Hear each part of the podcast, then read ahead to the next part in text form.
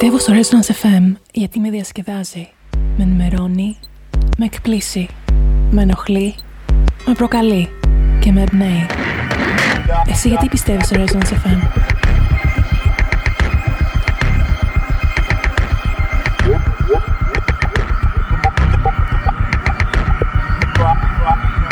Για περισσότερες πληροφορίες επισκέψτε τη σελίδα μας στο ίντερνετ www.resonancefm.com FM 104,4 Ραδιόφωνο με φαντασία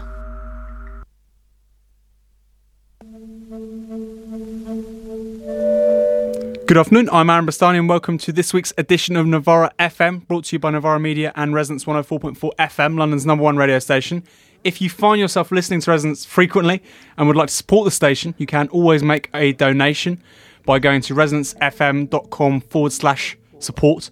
The rest is relatively self explanatory. It's a fantastic project which relies in no small part on the generosity of its listeners, so I can't recommend it enough if you have a few quid spare going this month.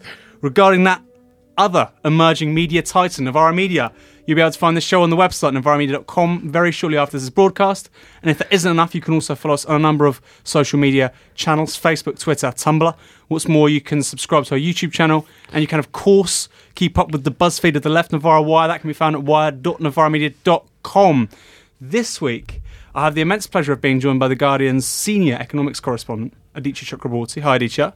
Hello, Aaron. Sorry, senior economics editor, is that commentator. Commentator. Only a commentator. Not a reporter, not an editor. Oh no! Wait, you, the kind of the seniority with which your pieces come off the page is an easy mistake to make on my behalf. Last week, last Sunday, I believe it was uh, a, a piece you wrote with uh, Sophie Robinson Tillett, which catalysed me into asking you onto the show this week. That was called "The Truth About Gentrification, Regeneration, or con trick." I was going to print that out as a, you know, I was going to go over it before the show, and I, I found to my surprise it's a 34-page PDF. It's a long article. It's well worth it.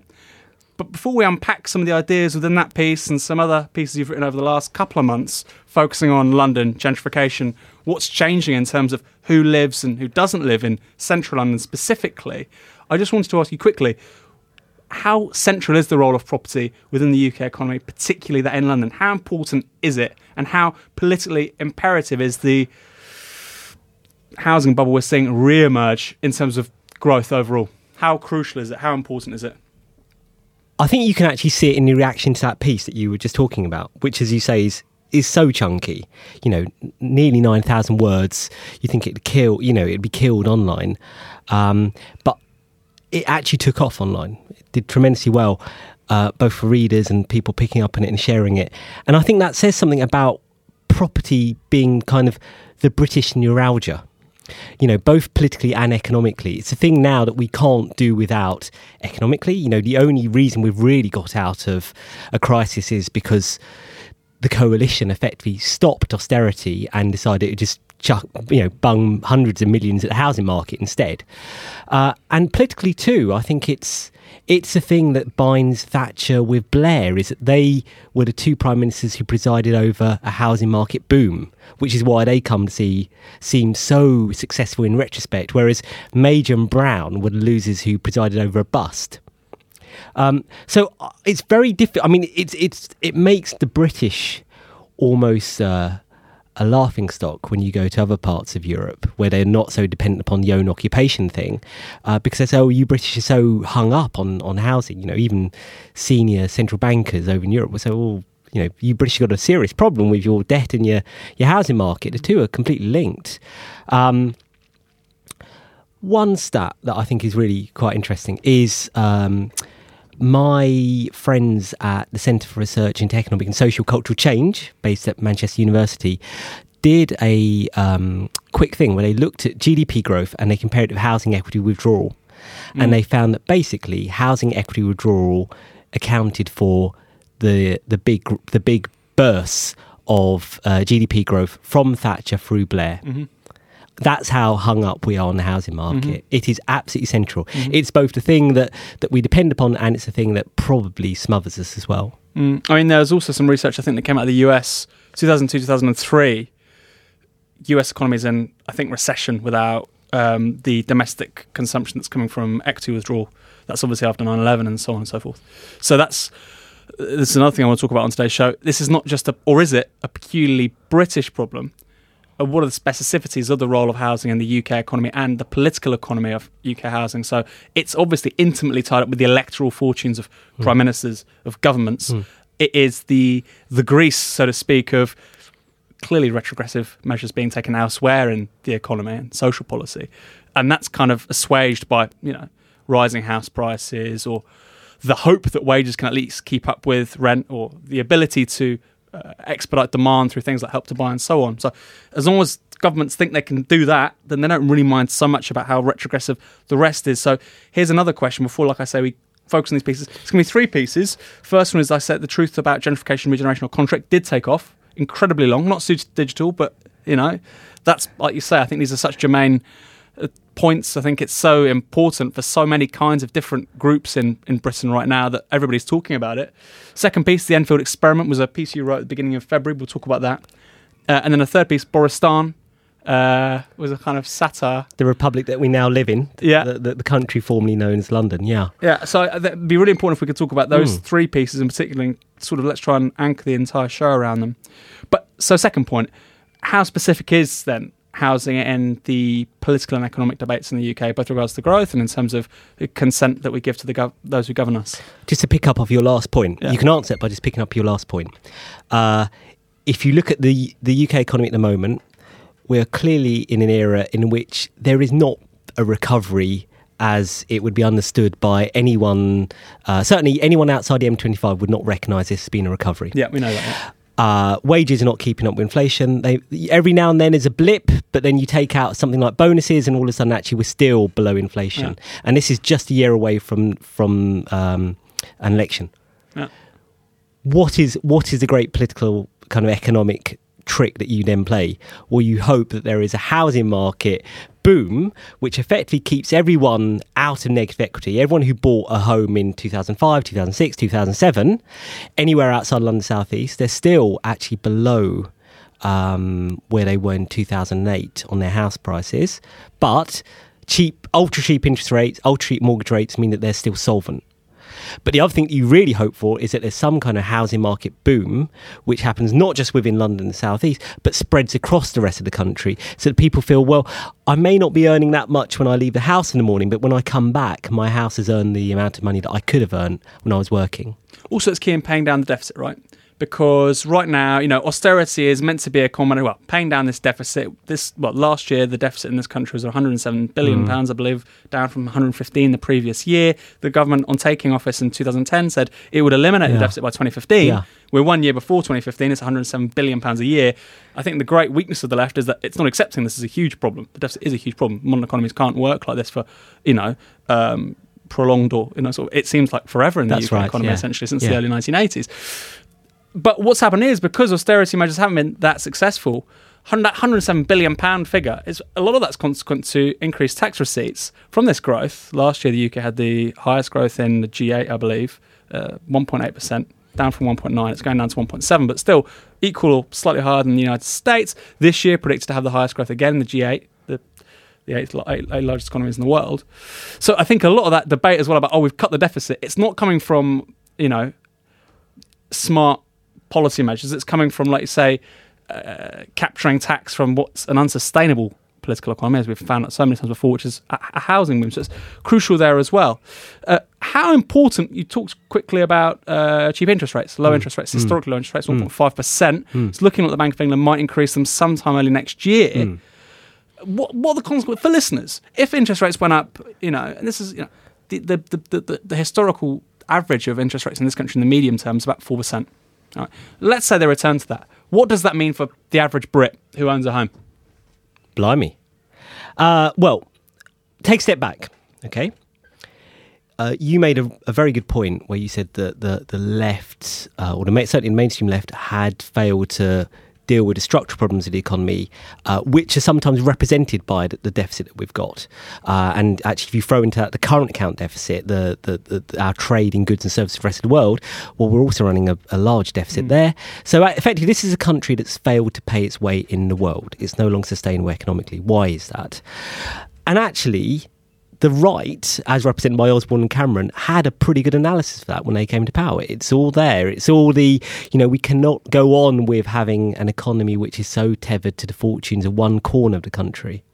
We can't be so reliant upon the City of London. We can't continue to have a strong private sector in London and the South East and effectively a kind of boondoggle system of creating jobs outside the you know Northwood Watford gap where the public sector fill in the gaps they had that analysis. The problem was they thought it would all be sorted out if you simply cut government and allowed the market to do it thing, its thing, and it would rea- react to the you know, historic buying opportunities it would suddenly find north of the Watford Gap. That hasn't happened. That that, that is their failure.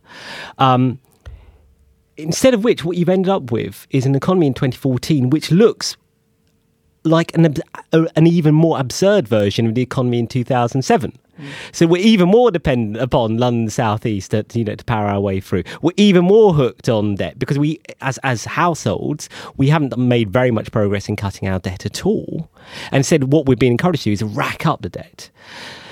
This then brings us on to interest rates. Now, I think I would I've nuanced what you say, said, a, little bit. I don't think Mark Carney's the governor Bank of England because he's going to jack up rates to four percent anytime soon. No, I think I think his his entire job is basically to One sit on interest rates yeah. as far as possible until you get past the next general election, and then they'll start to creep up bit by bit by bit. What kind of impact that might have? Well, the Resolution Foundation do an awful lot of good work on this. Mm. Uh, there's a guy there called Matthew Whittaker, mm. um, and effectively you start to see all those people who bought those new houses in 2005 up to 2000 up to the collapse of Northern Rock who start to go bit by bit tranche by tranche underwater uh, and then other people who are getting by because their mortgages, you know, their tracker mortgages or whatever, have actually dropped a huge amount. They've done reasonably well on their mortgages as a result of the crisis. They start to find that they're actually they can't do, you know, holidays anymore. They can't buy those uh, consumer durables that they thought they might. Um, all the stuff that you see advertised in the paper, uh, that's a real mark of the the way we've come. If you look at the look at my own paper in the wake of the crash, all of a sudden, all the kind of the Currys and the PC Worlds of, the, of this world, they weren't advertising the same volume in the Guardian. And then as we start to come out of the recession, come 2012, uh, you know, and it's out of the slump in a serious way, you suddenly start to note that all of a sudden you were getting all kinds of consumer durables back in the paper advertised. Um, and I suspect that if we were actually to see interest rates go back up in any meaningful way, mm. which I don't predict happens happen soon. 0.5% next year after the election? Yeah, but how much of a difference does that that make? Good. I think it's like a, a little bit out of demand. No? It would. It would. You know, you're talking about taking air out of the tire a bit at the yeah. time. Um, but if you were to see them, you know, march all the way up to your, your, your historic long-term average, then I think you'd be talking about an economy which just wouldn't be able to handle it. It wouldn't be politically sustainable, no. precisely right. Yeah. So that's the historical norm mm. mm. is now no longer even politically possible, mm. manageable. I mean, you'd have. I mean, again, this sounds like hyperbole, it would be a sort of revolutionary situation. It would not be manageable, right? Because so many people would be made homeless. We, we are pointing at a patient on a life support machine yeah. and claiming that he's physically well and able, which, as far as I know, isn't something economists do. It's something that only ATOS do. But that is what that is what we are doing when we call this a recovery. Here is a statistic. I wrote an article for the LRB earlier this year in February, just like your piece on Enfield, actually. Um, and I took a bit of data from The Guardian here we go.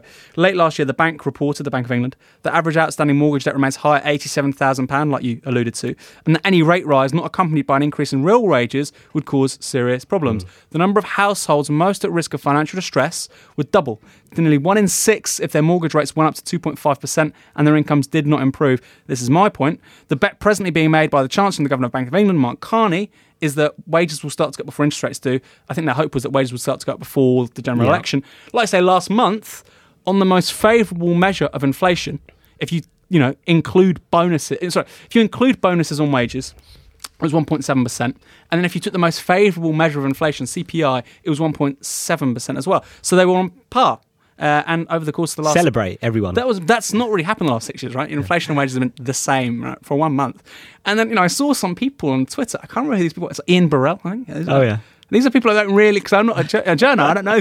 But this guy's got like 12, 15,000 followers, whatever. And he's going, oh, that's no longer in the political debate anymore because, you know, wages have now, they're now overtaking inflation. It's like, this is one month. Ian Birrell, who used to work for Cameron, don't forget. Oh, I, I don't know. I- Yeah. Like- well, this, this is one month in six years, right? And the most favourable measure. Incidentally, this month inflation's gone up back up to 1.8%. Wages, uh, have, including bonuses, are going to go back down to 1.6. Yeah, of course, it's not in the political equation, Sonny, because you don't want it to be in the political equation. But I can tell you that's what people worry about. Yeah, but it's astonishing. But the same guy, or these same kinds of people, until hmm. this year, they weren't even accepting that wages were below inflation since 2008. You know, they were saying, no, no, no, no, this, this isn't. And now they're saying, oh no, it did happen for the last six years, but actually it stopped now.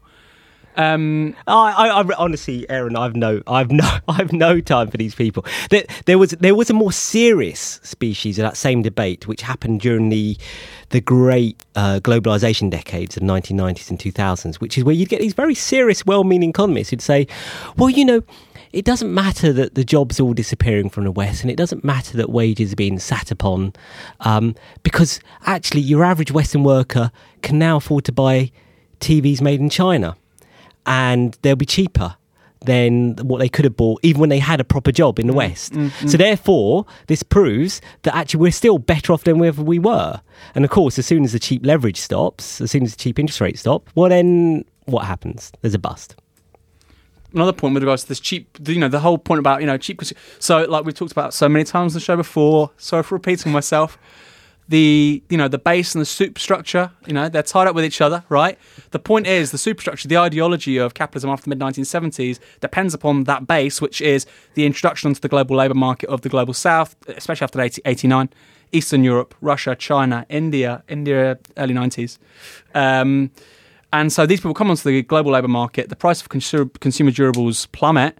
That means you can keep wages in the global north, the wealthy economies of the global north, stagnant because people are buying increasingly cheap consumer durables, right? So even though your wages aren't really going up, the stuff you're buying is cheaper and cheaper. So great example is VHS, right? VHS player in the mid 80s. I think my dad, my mum made, made my dad buy one, right? And he still won't stop talking about it. It's cost him like a thousand pounds or something, right? It's like a month savings for a VHS player.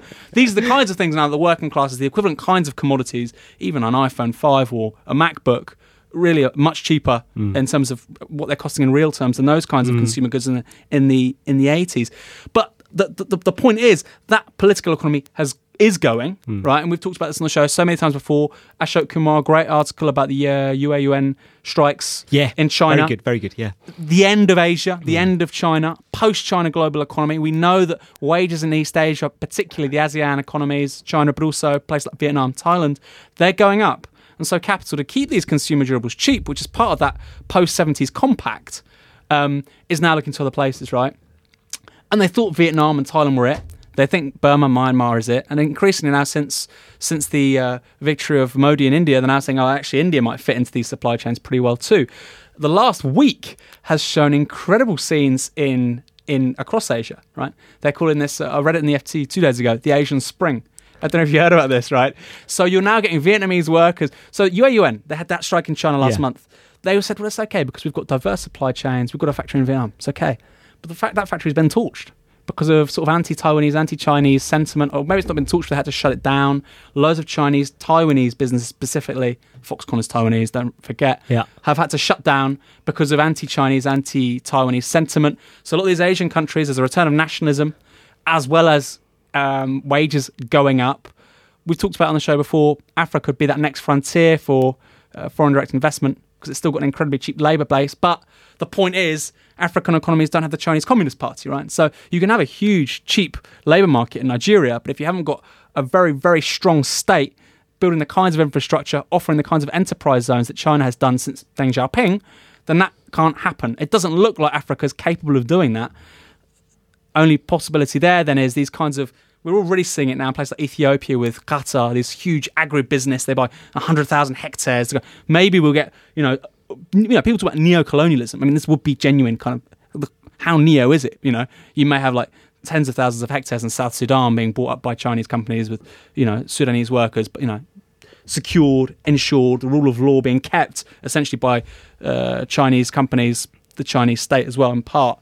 So, all that to one side, durables can't stay this cheap forever. right? Because the workers struggle in East Asia, and it's questionable whether Africa can repeat the trick. But also, rates can't stay this low forever either.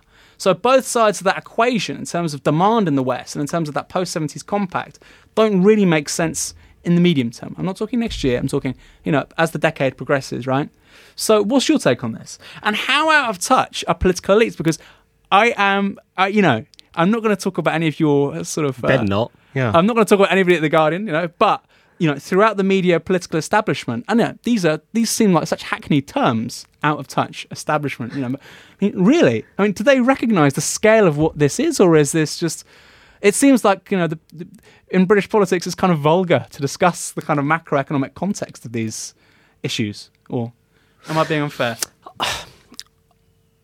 I've got a lot of sympathy with your analysis, but I would ask you to tie it back into what we were just talking about with the British economy. Mm. Uh, the British economy is a story of how the unsustainable is sustained. Okay, I think it's quite possible to imagine that happening in scale across Asia too. but that's the story of capitalism, right? Yes, Of exactly, course. of course, and Yeah. always moving problems one spot Yeah, to another. Okay, yeah. so what I kind of bridle against a little sometimes is when I hear people talk quite blithely about post-Fordism, or they say this cannot go on like that because X plus Y equals Z, Hmm. and I'm not saying that those forces aren't there. Mm. I'm not saying X and Y don't exist, but I'm simply saying that all kinds of other things can happen mm-hmm.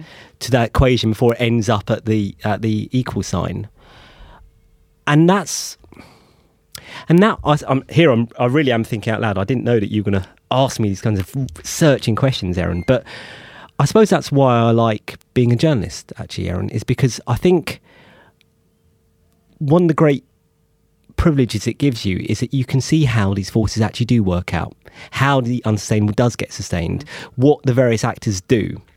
Um, I'll just come back to Asia briefly, but then I, I think we should talk a bit more about Britain. But but just I thought Ashok Kumar's piece was very good on China. Um, the only other, the only thing I'd add to it is, and, and to that analysis that you, you described was, there are recurrent episodes of work unrest across Asia. Uh, in China, that has been going on for years. The the, the industrialized, uh, kind of newly industrialized working class. You, you know, perhaps one of the great unsung figures of the of, of the world economy is the the Chinese worker who's arrived from a village in a big city and is suddenly forced to work on a, on a factory, an assembly line for the first time in their life. And has got a second-hand phone, which was given to them by their family before they got on the bus and came to, uh, the, you know, one of these special enterprise zones. That kind of unrest by those figures has been going on for years. Uh, I myself originally come from uh, my my origins are, are Indian, uh, and my family's from Calcutta, and actually in Calcutta where they have uh, a, a long tradition of kind of left worker organisation. One of the one of the most famous stories I remember is being told quite recently, actually, about ten years ago. I was told of. Um, a factory in Calcutta where the boss had asked everyone to do overtime and then not paid them. And so, as at, at the end of their overtime shift, workers simply put the boss through the mangle, and he died. So just just this idea that workers suddenly rise up, this as you said that that kind of cliche of the Asian Spring, and these people suddenly find their I think their agent. tongue in cheek, but Of course you, of course you were, and, Yeah. and I, I, I fully, I fully accept that. But j- just be aware there are ways in which these, you know, th- these things can change, even within India. If I think about India, you mentioned Modi just now. Modi's from Gujarat. In, in in Calcutta, there was going to be, or rather in West Bengal, of, of the, the province of which uh, is the capital, there was going to be this factory uh, run by Tata making these smart cars, super small smart cars, cheapest cars in the Yeah, world. yeah. Uh, it was all set to go, go go there, and then the peasants on whose land it was going to be rose up in protest. The end of that deal. The communists who were in charge of West Bengal were forced to kind of rip up the agreement. Tata then gets a text from Modi saying, "Welcome to Gujarat." Now, those same super small cars we've been producing in Gujarat, the problem can always be displaced until finally you, you run out of place to displace it to. But I, I think the, the the interest as a reporter is seeing how and where it gets displaced to. I mean, we're going to return to the UK. What I want to quickly respond to that is look, no, no, because Because you wouldn't let it lie. Go on. No, no, no. Because I agree with you. I just want to say I agree with you, right? Uh, uh, but also the analysis of like where next that uh, India's GDP per head is still massively lower Yeah. than China. Yeah, yeah. Uh, you still have a massively agrarian Yeah, economy. yeah. Women are barely on the labour market. Mm. You know, rates of literacy are nowhere near China. You know, so in terms of slack and in terms of uh, growth opportunities, we'll take out the environment because that is incredibly limited. And I, I agree. Yeah. but in terms of the kind of old school, oh, okay, factors of production, land, Yeah. people, capital, how much growth is there left in the world? I mean, we know it's not perpetual, I'm inclined to agree. I think it's a hundred years, Yeah, right? I mean, yeah. I don't, I don't subscribe to that. I'm just saying uh, it's clear that the compact in terms of the political economy of um, globalization gave rise to cheap consumables in the West, and it seems that they can't, they certainly can't be cheaper than they've been. And it seems that the 1990s in particular now seems like a historical era a golden period. Yeah. in terms of how you manage populations in the global Mm. north and how that ties in with the production of cheaper consumer durables in the global south. I think that can be repeated. And I don't think that's like, oh, it's a one off trick, but I, I certainly don't think it's as slick and as easily manageable as that because that, that required the China. And like you say, India. It's a federal. It's a federal state. It's not like China. It's an, it's a hell of a lot more difficult to Mm. manage in terms of the kinds of labour markets you're talking about than China was after Deng. Anyway, Mm. UK housing crisis. So you said as a journalist, this is a nice place to sort of hang the hang the conversation. You said as a journalist, it means you get to see uh, things for yourself. I suppose it's the first. It's history and it's kind of draft version. History in its first emoticon. Yeah. So you you go around the country. You did this piece on uh, that came out on Sunday. Fantastic piece. Mm. That housing crisis that people talk about, you know, and politicians say, "Oh, it's at the kitchen table or something." Is it? How many people, in your experience, are talking about that cost of living crisis, but particularly around housing? How central is it in people's everyday problems and difficulties and just surviving? Okay, so move to um, come with me to Woodberry Down Estate, which is where I wrote where where I and Sophie we, we wrote that piece about the kind of the turnaround that was going on uh, in this estate, which is at the northern fringes of Hackney. Uh, it's in a place called Manor House, which is kind of almost where inner London meets outer London. Okay, and the kind of conversations that you had there obviously we were going to ask people about what their experiences were of this kind of regeneration. But what i noticed was they were everyone we talked to whether they were someone who'd recently moved into the flash new blocks overlooking the reservoir and were renting privately or someone who was renting off the council and had done so for decades they were all talking about the cost of living especially as it related to housing. They were all talking about housing and how it related to them. I think it has come to a kind of inflection point where the London housing market no longer, you know, serves a sufficient number of people to make the, the, the political arith- arithmetic uh, add up. Um, but before getting kind of too deep into kind of discussion of that, uh, I should give a bit of context to, um, Yeah. for for everyone who's not read read that, that Very few humongously people- long piece. Very few. Everybody's read it. Uh, so it's as I say, it, it's it's it's a housing estate where the big promise, and this is something I'd I'd, I'd ask you to think about, is that great abstract noun of the promise. That is one of the things that sustains capitalism, especially in its most barbaric phases. The 1990s looks like a golden age for globalization because it was full of promises about how all this would work out. This housing estate was redeveloped from the middle of last decade with plenty of promises about how it would look by the end. And what you see over the process is how those promises are whittled away uh, and how they change shape. And yet, you end up with an estate which is very different from the kind of horror stories that you and James Butler have talked about uh, on your podcast before. It's not like the Heygate. You don't get stories where, it, where where the sums manifestly don't add up. Yeah. You don't get stories of people kind of being dragged out. Um, what you do have is a story of a big developer, Berkeley Homes, a FTSE 250 developer, whose head, uh, the backstory goes, was a former Barnardo's boy, now worth 160 million quid, whose head, Tony Pidgley, uh, likes to give speeches about how Woodberry Down is kind of an exemplary model, where the mayor, Boris Johnson talks about Woodberry Down as an exemplary model, where the, ha- the, the, the, the housing minister, Nick Boles, talks about as exemplary, where there are surveys aplenty which suddenly show how marvellous and how, how conveniently happy everyone is to be living there. If you go there, uh, you come out of the tube, you walk down Seven Sisters Road, uh, and you see these giant towers. Uh, and typically, people talk about council housing as being all about high rises. Actually, that high rise, the, the single big high rise on the estate, is a private high rise that was created quite recently. And you go through, and there's this beautiful uh, uh, scene around the two reservoirs uh, where you can go canoeing and all the rest of it. And um, there's a, a private block next to a social housing block, next to an affordable housing block. Those are the kind of key key three buildings you see. There are more buildings, but those are the key three ones. Uh, and then you'll see about nearly 500 people scurrying around in hard hats, throwing up the rest of the block. So you see plenty and plenty of cranes. I think one of Homes boasts is it's got the biggest freestanding crane in Europe. I don't know how that counts, I suppose, but it, it does. Um, and the the one of those flats in the private uh, block went for a million quid, which in Manor House, if you t- you know if you tell anyone in Manor House that went for a million quid, that what in Manor House, um, and if you go from the social housing block into the private housing block, you'll get stopped at door by security who will say, "What is your business here?" The facilities which are available to those in private housing, uh, and for which they pay a pretty penny, are not available to anyone else in the estate. What facilities are those? Uh, you get a gym. There's a swimming pool on on the way. If you go around the estate, um, you will see hoardings of a swimming pool.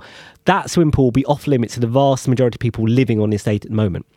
The other big promise that, that Hackney, uh, which is a Labour-run council, uh, uh, you know, very strong, strong Labour, strong um, uh, stronghold, uh, have always said is you will end up as a result of redevelopment with the same uh, with uh, affordable housing. Forty percent of the estate will be affordable housing. In fact, you will have uh, as good a proportion of, of social rental housing as you did before the redevelopment. Not so. At the moment, you've got something like well before before the development even began, you had something like two thousand homes, council homes or former council homes on the estate.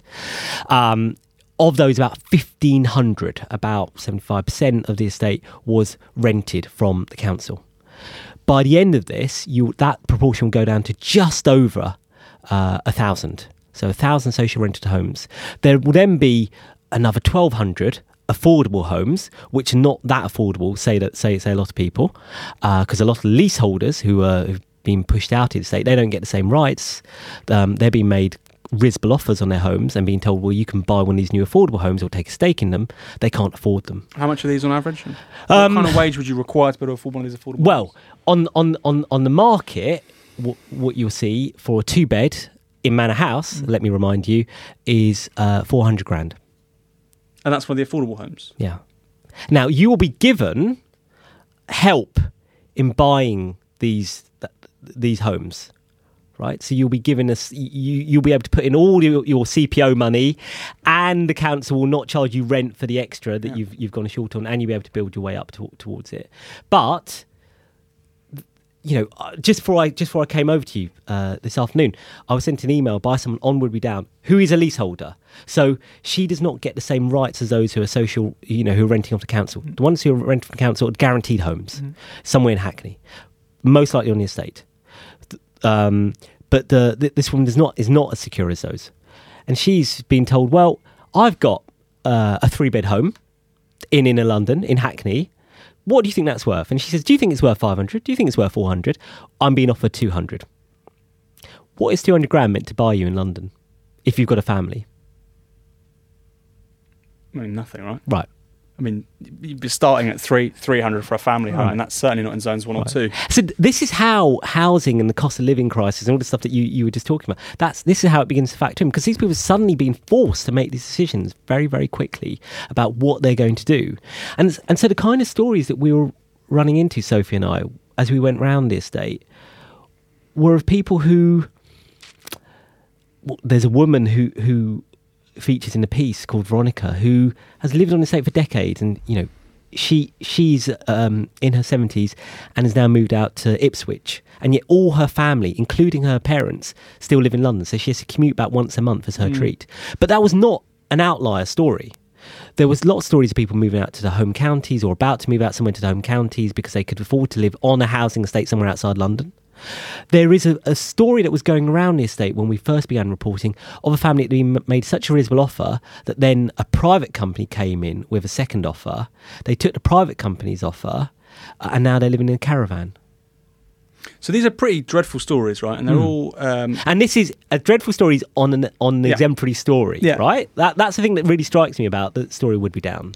And I mean, th- and that, it was very important for you to point out just before you started talking about Woodberry Down is that this is not the Heygate. No. this is how the This is the system working at its finest. Yeah. This is the Rolls Royce of regenerations. Yeah, and these aren't outliers. So I want to ask you, that makes me angry. Let alone the people that you know um, who suffer uh, the consequences. These, these this management, stroke mismanagement of, of what's going on here.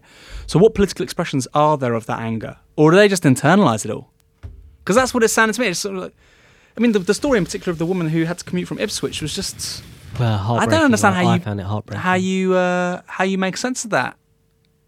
the thing that really struck me, Aaron, and again, it's not a convenient answer, is that the amount of demoralisation that you'd come across on the estate. So lots of people were angry, furious. There was a pensioner I talked to who's disabled.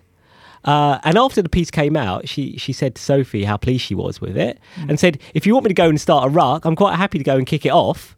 This is disabled pensioner talking. So there are two problems that they've got, though. One is that they've got a residents committee, which meant which is meant to be their kind of vehicle for dealing with Hackney Council and uh, Berkeley Homes. And the residents committee, there's an awful lot of discontent against it. Uh, if you go below the line of the um, internet version of the piece, you'll see there's a guy called Jeff Bell who who takes us to task for not quoting him in the piece, even though we met him something like three times over the course of researching the piece, interviewed him at length. There, his some of the actually his advisor is quoted in the piece, but not him, and uh, perhaps that's part of why he's so angry. Um, but he says, "Oh well, you didn't quote quote me, and so you, you therefore make sound like a totally hopeless picture. In fact, we've been consulted all along." And then if you look further up the thread, then there are all sorts of other Woodberry Downers residents who say, actually, we don't feel like we're being consulted at all. In fact, we feel like we're being sold completely short. And there are letters that were written to the paper by people who say, well, actually, we feel like the residents committee is is part of the problem in that they are there simply to ameliorate the worst aspects of the redevelopment that we're presented with. So, so there's a problem there in that the you get a kind of uh, under the facade of consultation, you actually get people who are just deliberately, who are desperately trying to fight a rearguard action. So any minor concession begins to seem like a tremendous triumph. But the second thing is this: is we met a woman uh, who lives in a flat in one of the old council flats, uh, and her walls completely decorated black mould. She works two jobs, so it's very difficult to pin her down. One of the first things she says upon meeting is, I'm not on Benefit Street. I don't claim any benefits. The pensioner says, I don't claim any benefits. She's on pensions and disabled benefit, but that's it. You know, I'm not anything else. I'm not a sink. Uh, Turkish guy. I'm not an illegal immigrant. I pay taxes. I work. They are. Th- this regeneration fits into uh, an entire backdrop of these people feeling as though they've been dispossessed from their own lives. And not just in terms of their own housing, but in terms of who they are, who they're allowed to be when they walk down the street. They must be either the victims or they must be the villains. Right? They can't be anything else. Can you imagine? I mean, I, I- I can't imagine being in that situation. It makes me think a bit about. I mean, this is slightly jumping the gun because you, you want to talk about Enfield and where what what I've been reporting on there, but um, I'll, I'll, I'll just bring that in briefly now, if I may, which is if you go further out from Manor House, if you go further north, you end up in another London borough. It's, it's a, you can actually take a bus there. It's about 40 minutes bus ride away. And one of the Turkish restaurant owners who we talked to, he's ended up there. You know, he runs a kebab shop out there. That's actually where I grew up. It's in a place called Edmonton, uh, which is in the eastern part of Enfield. Uh, and it's a very funny place. Geographically, it's a funny place because you look at it and it's cut off from the posh half of the borough in, in Enfield, uh, which is where Michael Portillo used to be MP. Um, and then famously in 1997 was defeated. But there's two halves to Enfield, and the poor half is, is Edmonton Ponders End. And basically, the, the A406 cuts it off at the top. Then all along, from the, dividing it from the posh side, is the Great Cambridge Road, and right at the end is there's the M25. So this is the right as you're leaving London entirely. And then just to complete the idea of these uh, of, of the fencing off, a reservoir, the Lee Valley. Uh, runs along the side of it, and all the industrial estates run, run along the, the, the other side. So you, you have effectively a, almost like a geographical jail for people. Now, I never thought of it as a jail when I was growing up there. I lived there for most of my yeah most of my early life, uh, and I moved away when I was about sixteen or something. Then I went off to college, and that that was that. But I never really thought of it as being anywhere that would kind of contain me. I went you know off and around, and I went to school in Stamford Hill, and uh, I, I, went out. I always felt like a completely free agent. When I began reporting on what it's like there now, I went and spoke to some of the people who grew up, who who actually live where I grew up. Um, and one of the saddest things I heard from them was I'd say to them, "So, what do you do when you go out?" Well, we we hang out around here, and I say, "Well, don't you ever go out to central London?" And they went, "Well, we go, but it's not calm. It's not it's not calm." And I, I didn't understand this word calm. What, what do you mean by that? And I said, "Well, basically." the, what they meant was they didn't feel at home. It wasn't their place. They felt out of their depth when they went outside Edmonton, Haringey. Um, they felt they didn't belong. And so they preferred to stay around the streets where they grew up because that's what they know. And that sense of a limiting of possibilities, I mean, made me so melancholy. I, I can't tell you, Aaron. The weird thing was, was that after writing that piece about Enfield, I got an email from a guy who, who lives in Australia now, and he said, I read your piece about Enfield. Actually, I grew up on this road. And I, I thought, hang on, that's a road just off the one that I grew up mm. on. And he goes, actually, when I was growing up in Edmonton, uh, I uh, I used to go out to gigs and all that kind of, and I thought that's exactly my my story as well. You know, I used to go out the entire time, and uh, then I went on to manage Polly Harvey, and I formed a record label, and then I left and went to Australia, and I'm having a, a great time. And I so I emailed him and said, you know, listen to this. This is a story of people who, who live in the areas where, where we grew up now. And it's just that sense of the limiting of possibilities, chafing against stereotypes that other people hang around your neck, your lack of agency. Why is that a new thing? Because you're saying you didn't feel it, or were you just uh, were you the outlier, or, or, or, or is that something that goes back as well, and you just weren't aware of when you were younger, or has something changed? I think something has changed.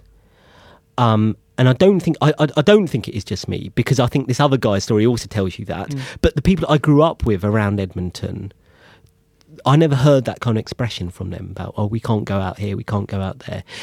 Edmonton is dreadful for, for, for, for getting into central, and I will say that you have to take these long buses. You then you have to get on a train, and it's it's not it's not an easy process. But I was not aware of there being a kind of you know invisible gate that that, that kept me locked in. Um,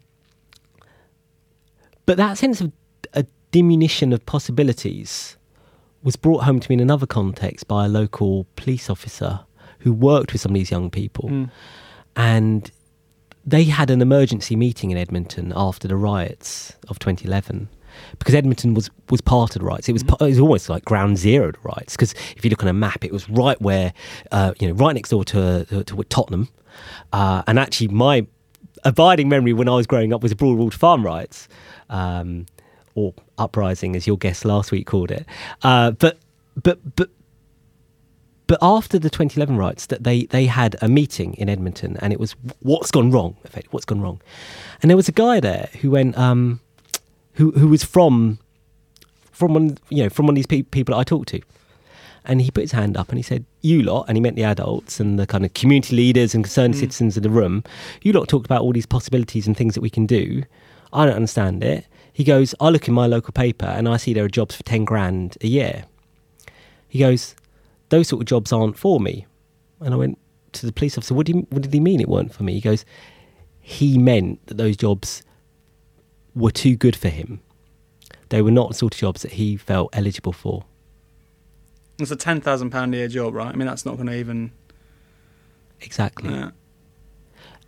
Again, I suppose that part part of what, what's changed, Aaron, is that even when I I was there, and obviously I, am not 600 years old. I, I, I, grew up there, you know, maybe a generation for these these people, but even when I was there, there was still light industry which could employ people. It was dying on its arse at the time. It, it, there was a Royal Small Arms Royal Small Arms factory, uh, which Thatcher Thatcher privatised and, and then it shut uh, in '86, I think.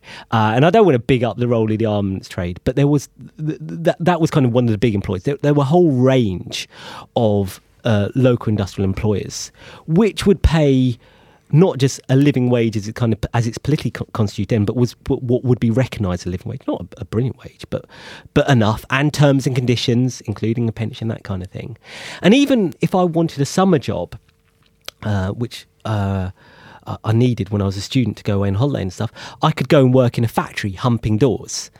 Uh, now, as you can see from looking at me, I'm I'm not half your size, so I found it quite a job to hump these doors for a veneering thing. But the fact is, I, I got enough money to go away to, to Turkey. Now, if I, the nearest thing I'd get to a manufacturing job nowadays, if I were in that position now, would be humping donuts through the local Right. Dunkin' Donuts factory because that is what has replaced it. All those fa- industrial estates, light industrial estates, have turned into big box retailers uh, and fast food outlets. So we've got how long have we got? We've got 15 minutes left. You're listening to Novara FM here on Resonance 104.4 FM London, London's number one radio station. I'm talking to Aditya Chakrabortty, senior economics correspondent, Commentator. commentator uh, at the Guardian. Uh, I'm I- saying commentator because it's not as noble a thing as being a correspondent, I think. At least a correspondent's meant to report. No. What do commentators do? Sound off. Oh, wait, I'm not a fan of commentators, as you probably well know in I general. do but know. You're, a- you're a notable exception. Um, you're one of the few sort of big names who managed to get on without sort of trolling them first on Twitter. Yeah, you have got a very unusual chat up technique, Aaron, I must say.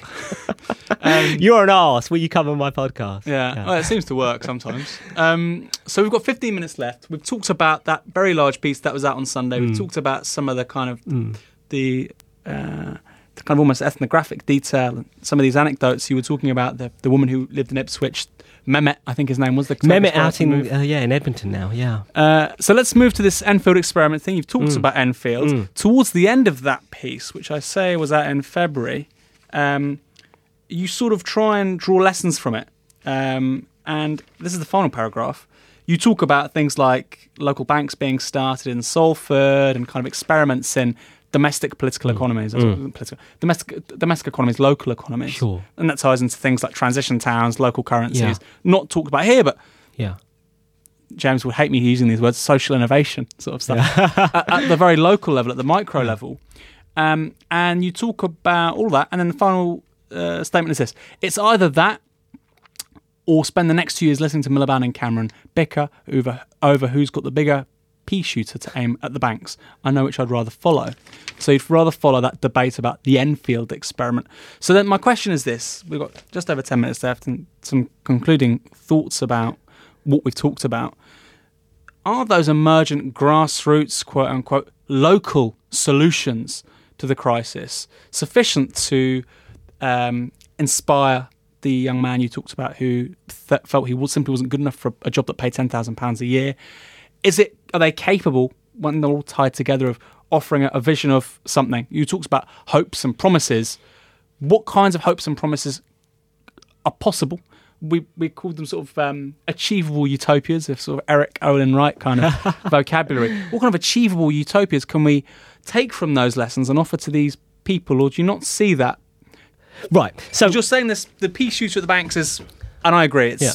it's nothing. It's a spectacle that's not really going to offer anything anytime soon. So So, Woodberry Down is in the London Borough of Hackney. Uh, London, the London Borough of Enfield is not very far away from Lo- Lo- London Borough of Hackney. Okay, so th- th- there's there's there's Haringey in between. Um, and what I found really interesting, uh, what I find really interesting about these two boroughs is there are very different ways of accommodating themselves to what you might loosely call neoliberal economics. Okay, in the first one, you get uh, uh, uh, London Borough of Hackney, which just blithely says, okay, well, we need to work with a big developer to turn around this housing estate, and we'll get the best deal we can, and that will have to be enough. And this is th- that does understate the difficulties that uh, any London, any local government faces in dealing with big capital, in dealing with the settlement that's imposed on it from central government. But that effectively is a choice that Hackney has made. Uh, and the reaction it's had to, to that regeneration piece, I think, tells you a lot about how uncomfortable it feels when it's challenged on the accommodations and compromises it's made. Why I find Enfield fascinating isn't just because I'm from there, but it's because of the things that it started to do recently. So, Enfield is a very is very different politically from Haringey in, in, from Hackney in that it swings between the Tories and, and Labour and actually in the local elections it looks like the the Labour run council has actually extended its hold uh, in and taken more seats of the Tories but it goes between the two um, and in a way it's kind of got all the problems of an inner London borough but without all the kind of hipster in uh, you know hipster uh, tinges because there's there's no guys with beers roaming the streets. There, there's no tube um, in the eastern part of the borough. Um, it's it's it's quite remote. It's that level of remoteness because it's you know it's, it's 40 minutes away from from from from from Hackney even from inner London.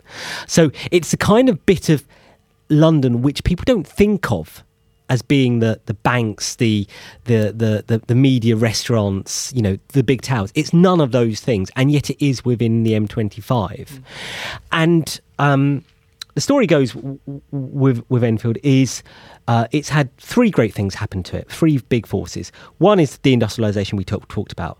Two is this kind of influx of people from outside the borough, uh, which is only accelerated with welfare cuts. Mm. So as people cannot afford to, to rent privately houses uh, on their benefits within the in an, inner London, they come out to places like like like uh, Edmonton. So that cre- creates a huge problem in the housing stock uh, w- within en- Enfield. Um, and then the, the third thing is simply local government spending cuts, which we all know about. Local government is a big loser in austerity. It's, it's kind of the silent loser in all of this because the, the, the, settlements get imposed upon local government, it has to deal with, and it doesn't have the same voice in the national press. And so this, this is this is going to be cut by was it you said by half? Ah, God. I mean, it's already been cut some, by something like a, a third, yeah. and I think they were talking about making uh, another third uh, third of cuts. So it would be something like a half by the end. Yeah. yeah. Um, and so they're having to deal with all these things, um, and then the riots come along. And suddenly you have to start thinking very seriously about what you do. The other thing that makes Enfield particularly fascinating is the Labour people there are completely ignored by the Labour people in Westminster, unlike the people of Hackney, where the London Borough of Hackney, you get into L- L- Hackney Labour politics as a kind of fast route to getting into Westminster, yeah. right? You don't do that when you go to Enfield Labour. You, you do it because you kind of you've got no other choice. These are people who are completely ignored by their own party. I asked one of the kind of senior councillors there, when was the last time someone from Front Bench Labour came and talked to you? Uh, a couple of years ago, I asked him this. He said, "Oh." just after Tony Blair became leader. So sometime in the mid 90s, mm. completely out of sight. And so these people, without kind of the, the, the, the grooming of, of, of, Westminster politics, suddenly think, well, what, what on earth do we do? And they first of all they do the, the classic thing that, that local government do. They go to a big expensive consultancy. The big expensive consultancy says you just do all the conventional things, get into a beauty contest with other local authorities, see how much private in, uh, investment you can suck in just by seeing more compliant than the rest, mm-hmm. and try and have as much transport as you can. By the way, uh, it tries to do that finds nothing doing. It then gets in a think tank, and the think tank says, "Well, which think tank? Um, the I think the NPI. I can't remember what it stands for. New Policy Institute or something like that. They're, good, but effectively they produce a, a short thing which says you're really screwed." And here's all the various social dimensions of how you're screwed, okay? And then, in desperation, one of the guys goes to uh, uh, two academics, one from Manchester, one from uh, Queen Mary now, uh, who are part of CRESC, and they say, please can we give some ideas and those guys don't take any money whatsoever but the, their, their only payment is enfield have to hold three conferences devoted to discussing what kind of solutions enfield might put into place okay mm-hmm. so why I find that so interesting is it's a story of people with very few other options having to form coalitions very, very quickly and trying to work out what levers they can pull. Mm. That's what's so interesting about it. As compared to the picture in Westminster, where people have got all kinds of levers, but they don't want to touch them, right? Or, or they're so blink they won't touch them, um, and and so I don't I don't think of it in terms of achieving utopias.